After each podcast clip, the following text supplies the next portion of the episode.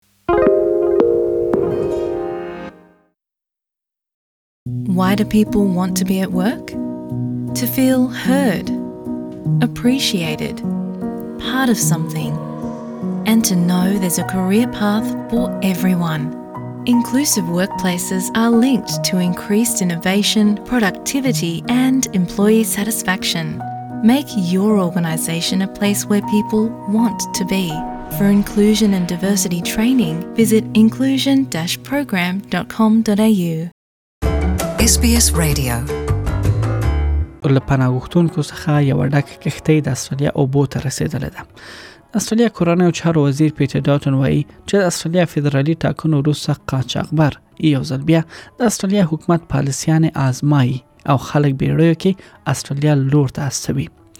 پیټر ډاټن په لیبر ګوند نوی مشر انټونی البنیزي غږ کړی دی تر څو لیبر ګوند د پناهغښتونکو او هم کډوالو پر وړاندې خپل دریز سخت کړي تیرونې د پناهغښتونکو یو کښتۍ چې پکې شل سریلانکایي پناهغښتونکو سپارول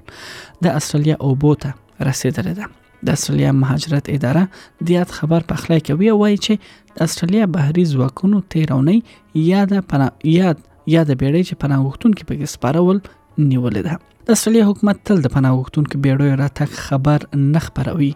او هم د لپاره تر نیوکو لاندې وي ول حکومت وایي چې د ملي عملی امنیت ته خطر لوجه نه غواړي چې د معلومات له نور سره شریک کړي بشپړ رپورت باوري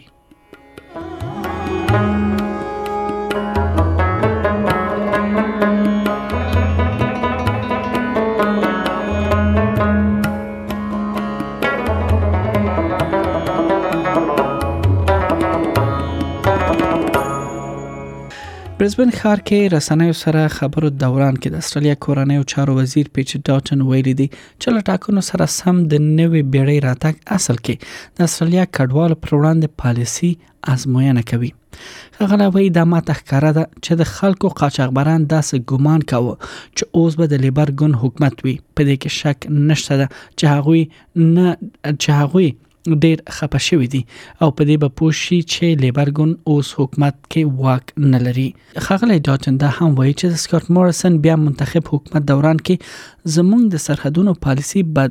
نه بدلیږي او نه به هم زمونږ پالیسی نرم شي هر څوک چې د کښتۍ لاره استرالیا ته راځي هغه به بیرته خپل هیوادو ته استول کیږي د لیبر ګوند نوې مشر انټونی البنيزي بیا د حکومت هغه ادعا په کلک ردوي کوم چې وايي لیبر ګوند پالیسیان لامل پناهغښتون کې استرالیا ته راځي خغلی البنيزي وایي چې حکومت ادعا کوي چې اواز یو کښته له سریلانکا څخه راغلی ده دا سم نه ده ځکه چې د همدې حکومت دوران کې لس کښته یواز له سریلانکا څخه استرالیا ته رسیدلې دي بل خو د استرالیا لمړی وزیر سکاټ مارسن د لیبر ګون مشر انټونی البنیزي باندې غږ کوي تر څو د لیبر ګون په خوانی مشر د سرحدونو پالیسی څخه د ځان لری کړي ځکه د سکاټ مارسن په وینا د لیبر پالیسی به انساني قاچاقبر وهڅوي تر څو کښته لاره استرالیا ته خلک راولي بلخوا د استرالیا لومړی وزیر سکاټ مورسن له لیبر ګوند مشر څخه غواړي تر څو له هغه قانون څخه دی خپل ملاتړ بیرته واخلي کوم چې بیمار پناه غوښتونکي او کډوال له نارو او مانو څخه استرالیا ته درملنه لپاره راولي حکومت وایي چې کچېره دا کډوال استرالیا ته درملنه لپاره راوصل شي نو له دې سره به قاچاقبران نور پناه غوښتونکي کښتیو سره استرالیا پر لور را روان کړي روانه اونۍ د استرالیا د سرحدونو ادارې ویاند د هغه خبر پخلی وکړ چې یو کښتۍ له شلو سریلانکي پناهغوښتونکو سره نیول شوې ده یادو پناهغوښتونکو کې یو یې نوی زیږیدلی ماشوم هم وو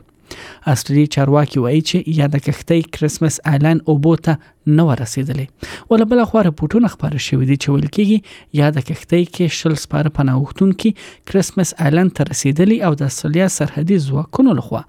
یاد کسان توقیف کاچول شوی ول له 2013 کال راهیسې یوازې له سریلانکا څخه لس کښتۍ سره د یو سلو شپږتیا پناهښتونکو د استرالیا بهري ځواکونو لخوا نیول شوې دي او یاد کسان بیرته سریلانکا ته استول شوي اوسنۍ کښتۍ په سریلانکا کې د می میاشت ځانمرګو بریدونو وروسته د استرالیا لور ته روانه شوې وه د ټاکنو کمپاین دوران کې سکاټ مورسن او بل شارټن دواړو د استرالیا سرحدونو پر سخت پالیسۍ ټینګار وکړ او له اوسنۍ پالیسۍ څخه ملاتړ ښودلی Want to hear more stories like this? Subscribe to our regular podcasts on iTunes.